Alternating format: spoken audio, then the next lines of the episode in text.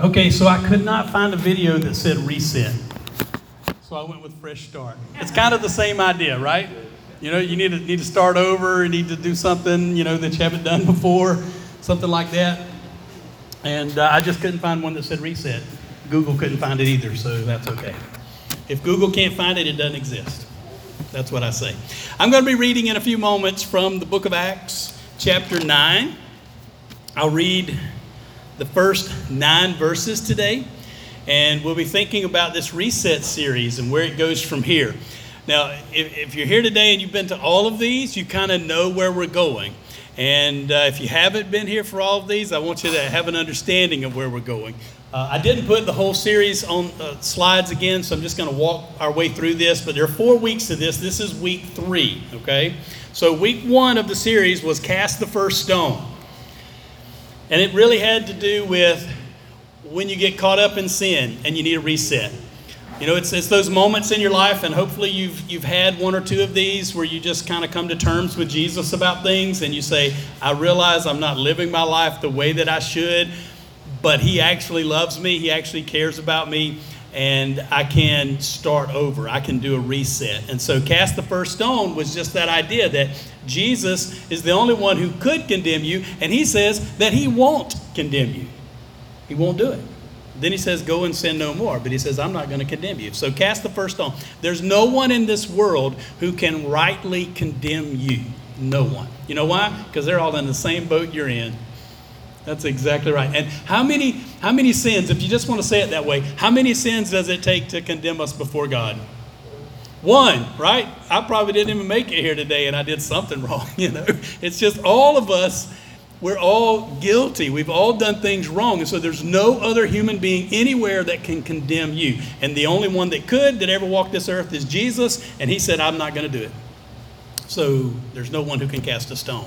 If you need a reset, that's the place to start. Second week, we did Take Off Your Shoes. And that was the reset that involved Moses, where he had an encounter with God in the desert. So he made it through 40 years of his life. He thought he was going to hide out in the middle of nowhere for probably the remainder of his life. And God said, I don't think so. I'm going to go where you are. I'm going to find you. I'm going to get your attention. And you're going to have a little meetup with me. That's what's going to happen. And that's what did happen. And when he got there, the first thing that God spoke to him about was, take off your shoes. The place you're standing is holy ground. Anytime you meet with God, that is holy ground. I love that because it just means wherever we are and God's there, it is holy ground. Now, don't all start taking off your shoes, okay? But that's what it was. And when you need a reset, that's what often happens. And the kind of reset we were talking about last week, those are not the things you do every day. Those are the kinds of resets that happen, you know, just a few times in your life. Maybe once, maybe 3 times, maybe 4 times in your life where you just have a moment where you are in the presence of God and it's life-changing. It's altering for you. You're never the same again. And when you have those stories, those are your powerful stories, those moments when you meet with God for a reset. Now today, we've made it to week 3, and this is a whole different kind of reset, and I just call it Stop My Stupid. Stop My Stupid. You'll see it in a moment. But this is Acts chapter 9. It is that guy we know of as the Apostle Paul, and I want you to take all the good things you know about him and all the wonderful things you've ever heard about him in church, and I want you to just to set that aside for a moment and realize there was a moment in his life when he was just stuck on stupid. He had it all wrong, but he thought he had it all right, and he was completely misguided, mistaken, outright wrong. That's where his life was, and he absolutely needed a reset. And if you've never been there, you might be there one day. You could be there now. I don't know. We're going to read the scripture. We're going to look at it, and this is for all of us to find out. But when you're stuck on stupid, this is the place to look in the Bible. Now, when you come back next week, I'm going to do one more of these, and I'm just going to call it Give Me a Sign. Because there are times in our lives when we're kind of doing everything we think we know to do. We're doing the things we think God wants us to do. We're trying to honor God with our lives, and we still don't know what direction to go. And it's almost like we look up to heaven and say, God, if you could just show me a sign. If you could just show me a little something, just give me some direction, I would greatly appreciate that. So that's what we're going to look at next week. Give me a sign. But this is the scripture for today. It's Acts chapter 9, 1 through 9. And I'm just going to read it just like you can see it on the screen today. It says, now Saul, that's Paul, he becomes known as Paul, but right now he's Saul, still breathing threats and murder against the disciples of the Lord, went to the high priest, and he asked for letters from him to the synagogues at Damascus, so that if he found any belonging to the way, so followers of Jesus, both men and women, that he might bring them bound to Jerusalem.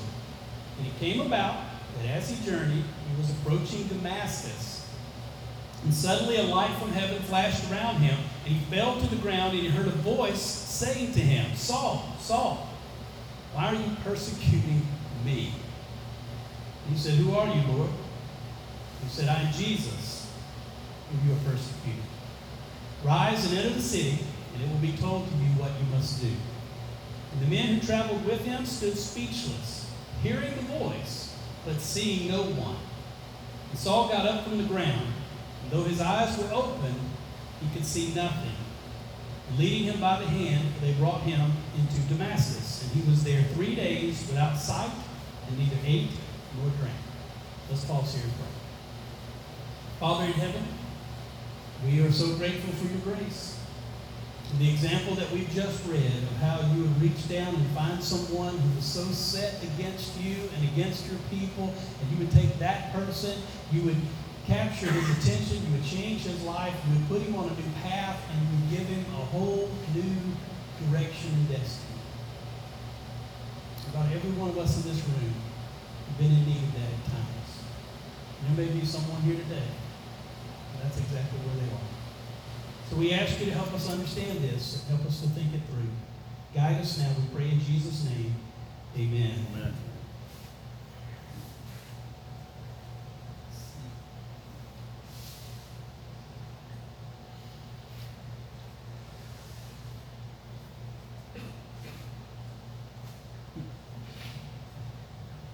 It's just funny every time I look at it. Stuck on stupid. Now, I don't want to say, let me not start it personally with you, right? Have you ever known anybody stuck on stupid? Maybe you didn't say it that way. Maybe you were nice, you were more polite than that. But have you ever just known someone and it seems like of all that they knew, they should have known better. They should have something. You just fill in the blank and you just go, you know what? They're just stuck on stupid. That's where they are. And that is Saul in this passage.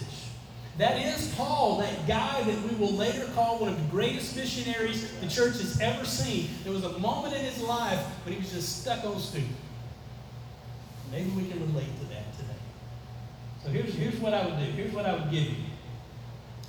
And this is a way to think about it. Being stuck on stupid is when you've lost control of you. Now, you could say when you've lost control of yourself. You could say it like that. But either way, it's when you've lost control of you. Like you're not anywhere close to what God would have you to be. You're not anywhere close to the things that God would want you to do.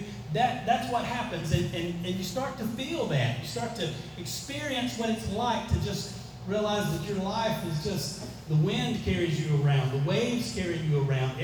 There are powers greater than you pushing you in directions that you have no control over, no sense of direction. And you just stuck on stupid. That's it. So this is what I'm going to do today. This will be my outline. This will be the easiest way that I know for us to think about this together. It's just to follow it out like this. You're stuck on stupid when? What does it look like? Let me give you some things. They all come from the scripture. They're just examples for us and the things that we just read. But just think these through, because if it's you, you'll see yourself.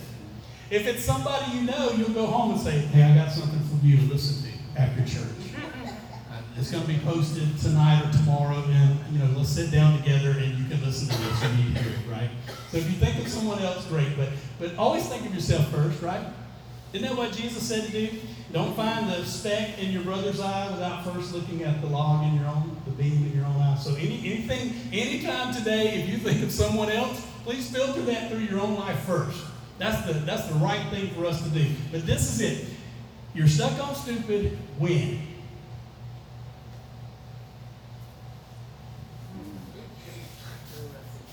Ouch. Right? When your anger begins to spill out on people.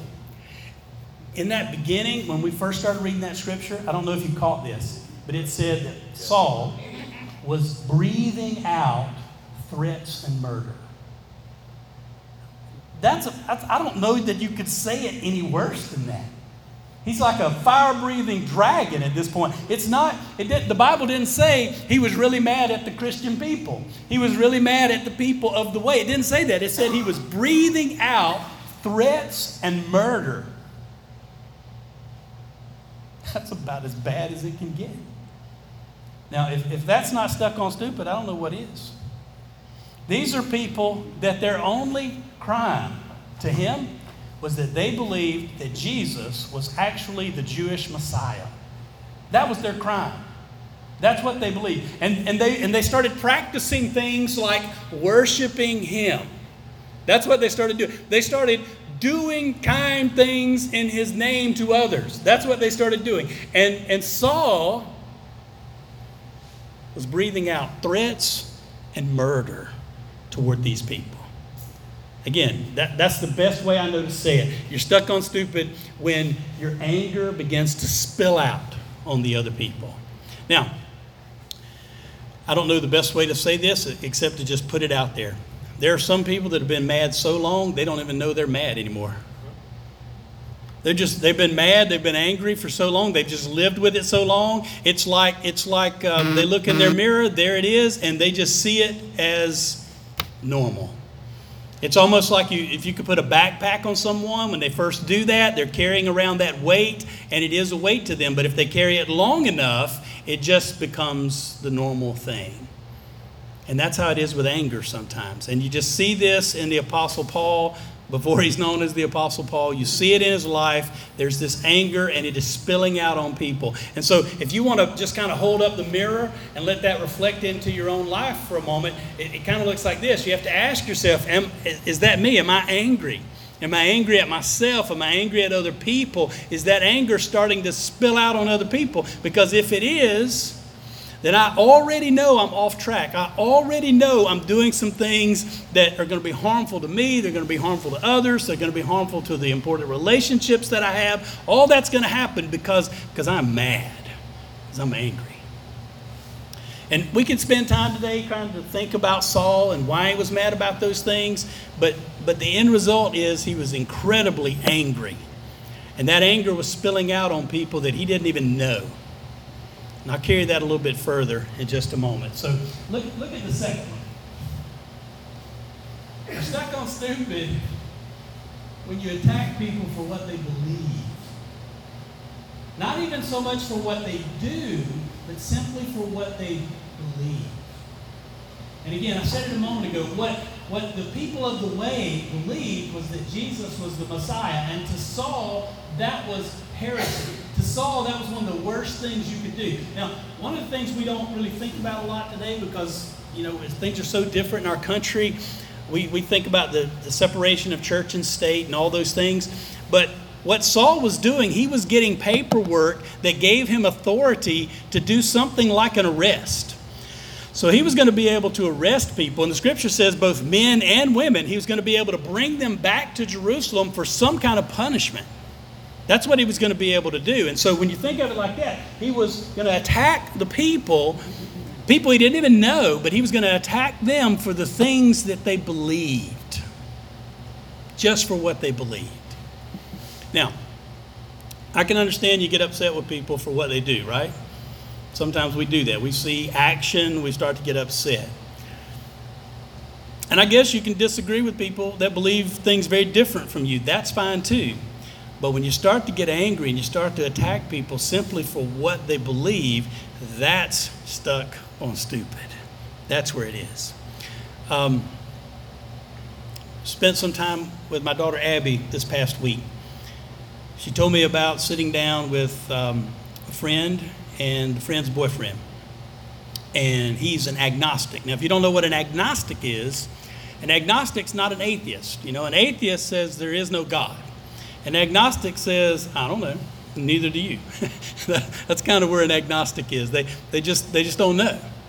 And as they began to talk, Abby told the guy, she said, I don't have all the answers. And it was like he had never heard a Christian person say before, I don't have all the answers. And I'm thinking to myself, well, you know, that must be because he's outside the church and doesn't really know people in the church, because I'm on the inside and I know a lot of people in the church, and we know good and well we don't have all the answers, right? We don't know everything. There are some things I'm very clear about. There are some things that I'm just absolutely certain about. But there are so many other things I don't have all the answers to. I can't give you all the answers. I don't know why things are the way they are sometimes. People will bring me things and they'll bring me questions, and I say, you know what? I love you and I'll pray with you, but I don't have an answer to this right now. We're going to have to ask God. We'll have to wait and see.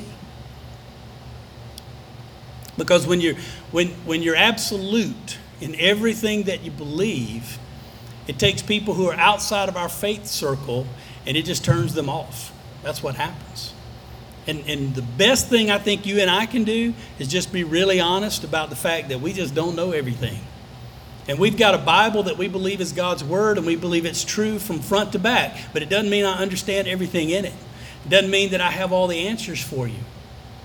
I know that Jesus is the Son of God. I know that beyond doubt. I know that he lived on this earth 2,000 years ago. I know that the Romans and the religious people conspired together. They put him on a cross and he died. I know that the Bible says on the third day he rose from the dead. I know he's alive right now. I know you can talk to him in prayer now. I know you can have a relationship with Jesus Christ now. I know all those things. But if you come at me with some other kinds of questions, or you ask me some of the, well, how can that be stuff? Look, I can't tell you how God makes himself real to a person.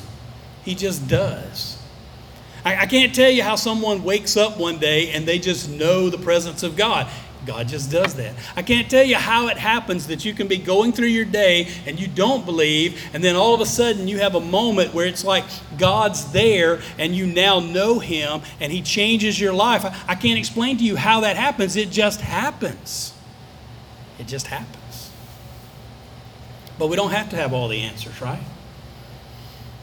And so if you catch yourself starting to go after people or attack people simply because they believe something different than you, that's what's in this example. That's what Saul is for us today. He's an example of that. And that's all being stuck on Saul. Let's go to the third one.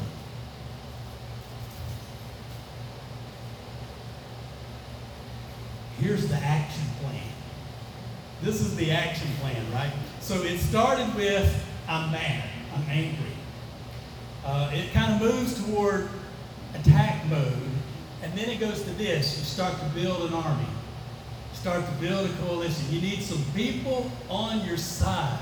So when you see this happen, when you see it occur, you know, this is stuck on stupid, and it's point number 3. This is what it looks like. You'll see people start to gather together a coalition. They'll start gathering together a group of people on their side because they need some critical mass. They need some way to say, this must be right because look at all the people that agree with me. That's what Saul was doing.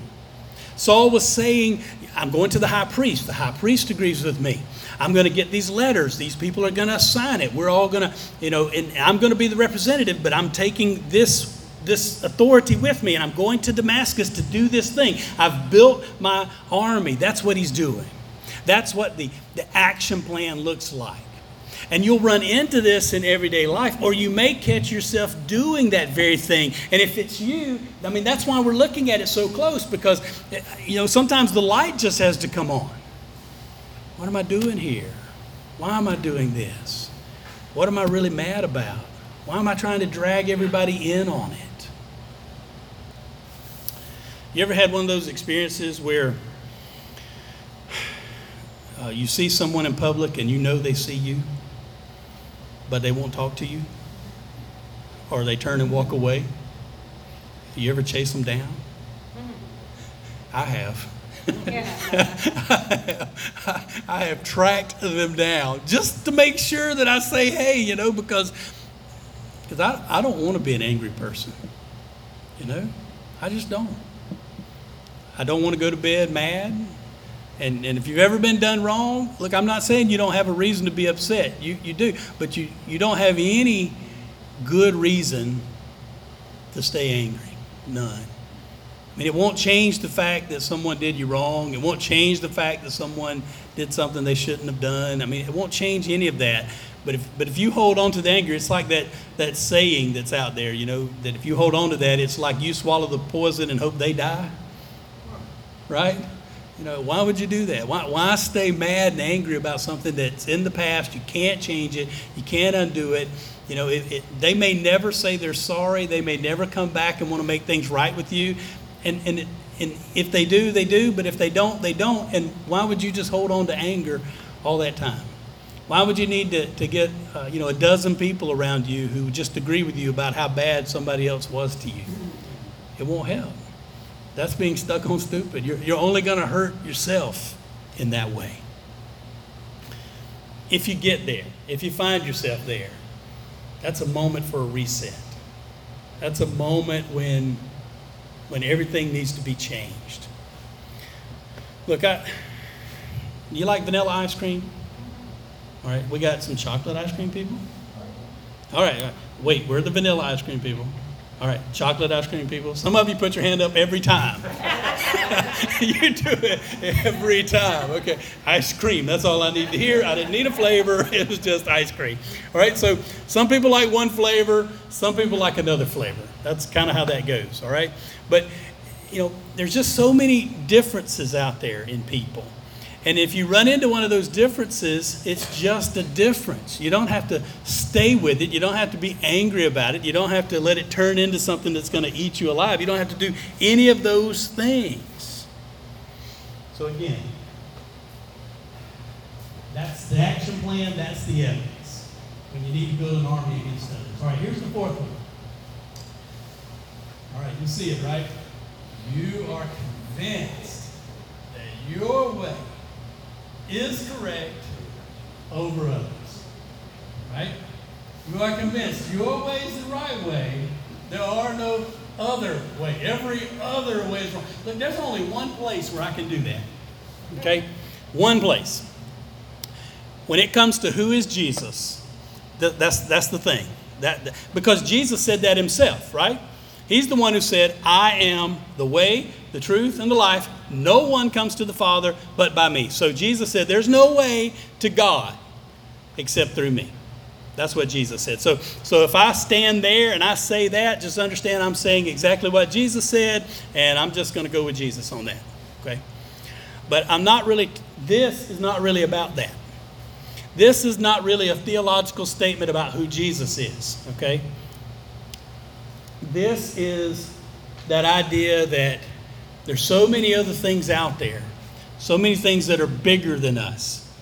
And when we get convinced that there could not be any other way, that's when we get into trouble.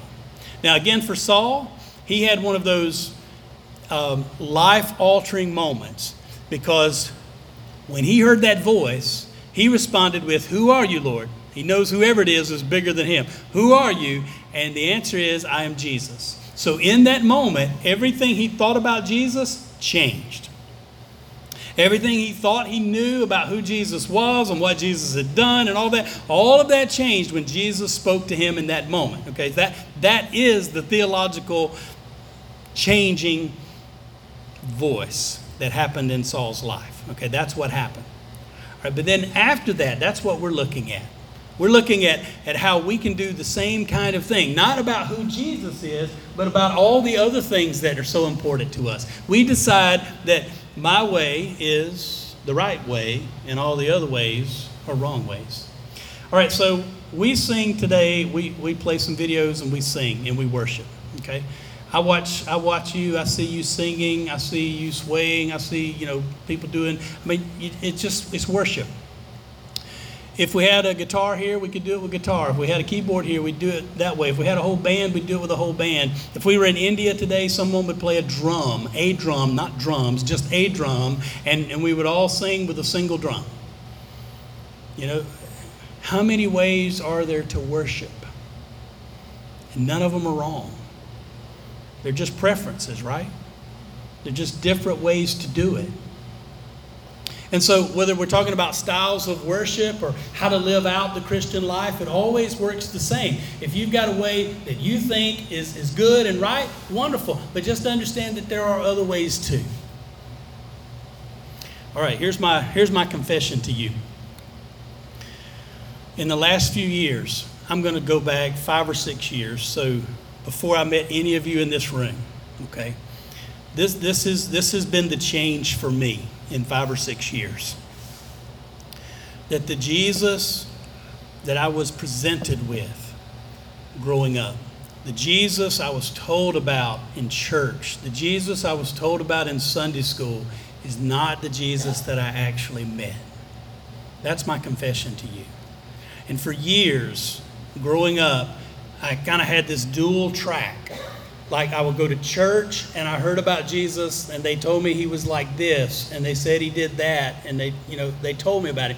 And then when I prayed or whenever I had those moments where I thought he was actually doing something in my life, it didn't look like that. Does that make sense to you? Yeah. And so I had this dual track of what's going on here, because it's like if Michelle's sister told me about her, that's one thing, but I know her. And at this point, I've lived with her longer than her sister ever did, right? So I know Michelle. Her sister can tell me whatever she wants, but it's not the same because I know her. And here's my confession to you. About 5 or 6 years ago, Jesus just kind of, and let me give you an image, okay? It's like I'm sitting on a rock. Jesus walks over, he sits down. He says, all those people are full of it. That's what Jesus said. They're just full of it. And then he says, you want to go take a walk? All right. That's what it was like for me about 5 or 6 years ago. And so I just start walking with this Jesus. And he doesn't quite look like they told me he would look. And he doesn't quite sound like they told me he would sound. And he doesn't really play by the rules. He makes them. He does his own thing. And I don't tell him what to do. He tells me. He doesn't make sense sometimes. And he doesn't explain himself. That's the real Jesus. Sunday school Jesus, he's got answers. They get written in quarterlies and things like that. Sunday school Jesus, they give you the answers. They tell you what Jesus wants you to know. And I'm just telling you, talking to the real Jesus, he'll tell you to do something. You're like, that don't make any sense. And he said, you heard me. Just do it. That's what you do. And you say, but why, Lord? And he says, I don't have to explain myself to you. I love you, but I don't have to explain myself. And I guess it's because I probably wouldn't understand it anyway. Does that make sense? Yeah. This is what I try to imagine, in these last 5 or 6 years. This is what I try to imagine. When my son Matthew was, say, 2, he was one of those little highly mobile kids, goes everywhere. And he would run into a room and he would look around, and I could see the wheels spinning in his mind, like, what should I get into? He was one of those kids, because he's going to get into something he's not supposed to get into. And then my role as dad was to say, don't do that, or go do this. And he'd look at me like, why? And when he learned how to say why, he said that a lot. It was his favorite word till he was about 7. Why? You got kids like that in your life? Why? And so I heard all these whys, and I figured out quick, it made no difference to try to explain why. Because either he didn't understand it or he didn't care, right? So I just gave up explaining why. And I think about that all these years later, and I think that's kind of what Jesus does with me. He tells me I need to do something or I don't need to do something. He doesn't always explain why, and maybe I couldn't understand it if he did, and maybe I wouldn't care. But that's the real Jesus. And that's how he operates. And he'll find a way into your life. He'll find you where you are. And he'll just say, I'm going to take you somewhere else. And it won't look like the things you've heard in church. if you grew up in church. That's what happened to me. It won't sound like the things that I had some of the sweetest Sunday school teachers you could ever imagine. Wonderful people. I believe with all my heart that they love God. They do. And they told me all the things that I think they were supposed to tell me, but it just didn't look like the Jesus I came to know. And that's my confession to you. He's different than that. He's different than that. Now, I shared all that with you because I want to put a challenge before you as the church, okay? Let's do everything in our power as a group not to misrepresent Jesus. Let's do everything in our power not to present to others a Sunday school version of Jesus, where he's just the nicest guy you would ever want to meet. He's kind of like Santa Claus up in heaven. You ask him for what you want, and if you've been good, he gives it to you. Let's just not present Jesus like that. Let's talk about the Jesus that gets in your business, that knows who you are, and loves you too much to leave you where you are. Let's talk about that Jesus. Let's talk about the Jesus who will speak to you in his own way, that will give you direction and may not explain why or even how you're going to do it. Let's talk about that Jesus. Let's talk about the Jesus who will take the most guilty person you can imagine and just put his arms around them and say, I don't condemn you. Come on. Let's talk about that Jesus. Let's talk about a Jesus that loves unconditionally. Because he already knows everything about our lives. He knows it all. He knows everything that you could do wrong from here on out. Give that some thought.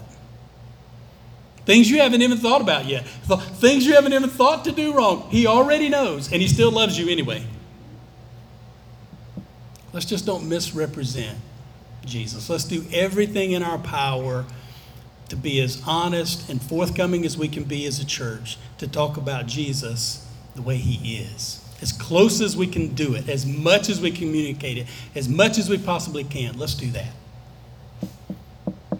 That's my confession to you, and that's my hope for you, for all of us as a church. All right, so where are we? You're convinced your way is correct over others. Let me give you one last one, and we'll end this today. This is my favorite one, but I didn't know another way to word it, okay? So you're stuck on stupid when you need divine intervention to change. Do you know any hard-headed people? Are you a hard-headed people? I see a head nod, yes. Yes, okay. We won't do the hand-raising thing. And let's don't point. Like, do you know any hard-headed people? My wife's not in here either. So, it could be you, could be, but I don't know that. It's definitely somebody you know. You've met people like this. It does not matter. You can speak until you can't speak anymore. You can tell them the truth. You can show it to them in the Bible. You can get a dozen people around you to tell them the same thing. They'll just look at you and go, uh-uh. Because there's only one thing, only one way they're ever going to change their mind or their life or their viewpoint or anything. And it's going to take something that looks like divine intervention for them to change. That's it. All right, so my son Daniel was 9. And I know this because it was that Christmas. He was 9 years old. We're coming back from Tennessee. We're going south. And he wants to sit up front because it's a long trip, you know. And his mom's like, yeah, sure, you can sit up front because she'll sit in the back of the van and she'll lay down. And she's little, so she can lay down, cover up, you know, it's great. And so Daniel's in the front. He's 9. He's so happy to be sitting up front with Dad. And we pull into a gas station and we pull out and he goes, you're going the wrong way. He's 9. I'm going the wrong way, right?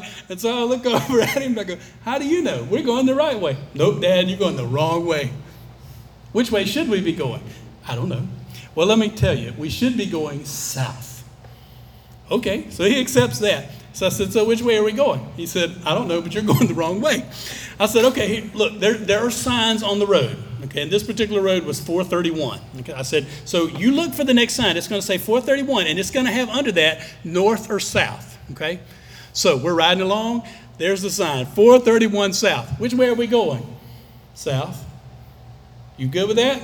You're going the wrong way. How many signs do you need to see in order to believe that we're going the right way, that we're going south? So he thought about it a moment. He's 9 years old. He said, 9. That rascal counted every sign. 431 south, 1. 431 south, 2. He counted every single one. When he got to 9, I said, there, are we going the right way? Nope. Some people, right? Some people. Was he just born that way? Blame it on his mom. Blame it on his mom. Because I'm not that hard-headed, I don't think. Anyway.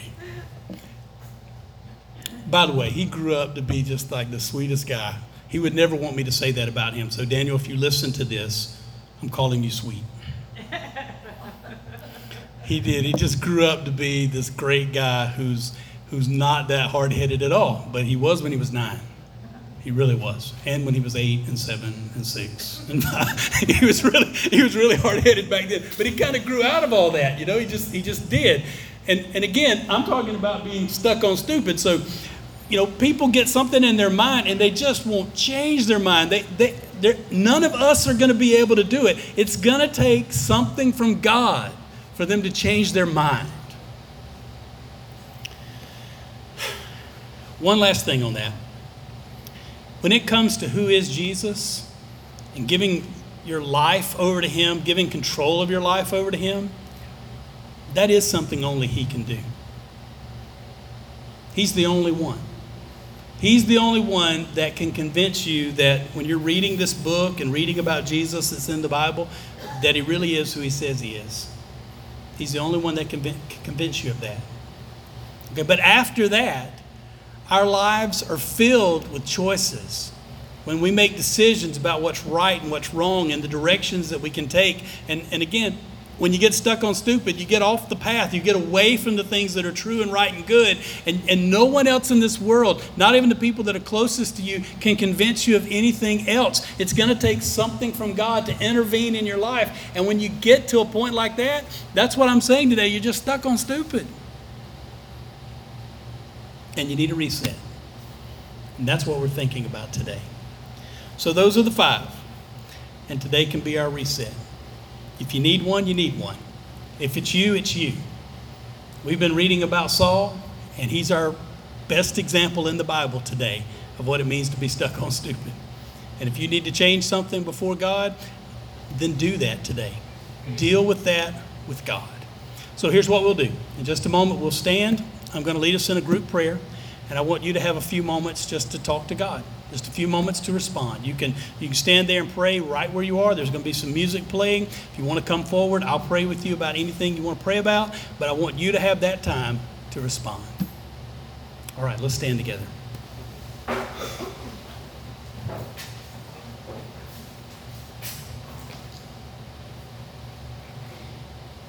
Father in heaven, thank you for grace and mercy. Thank you for love. You gave us an example in the Bible of a man who was so far off track, but yet you loved him enough you went and found him. And you helped him see the truth, and you changed his life. Maybe that's what needs to happen for someone here today, so we pray. And Lord, for all of us, we pray today to have humble hearts.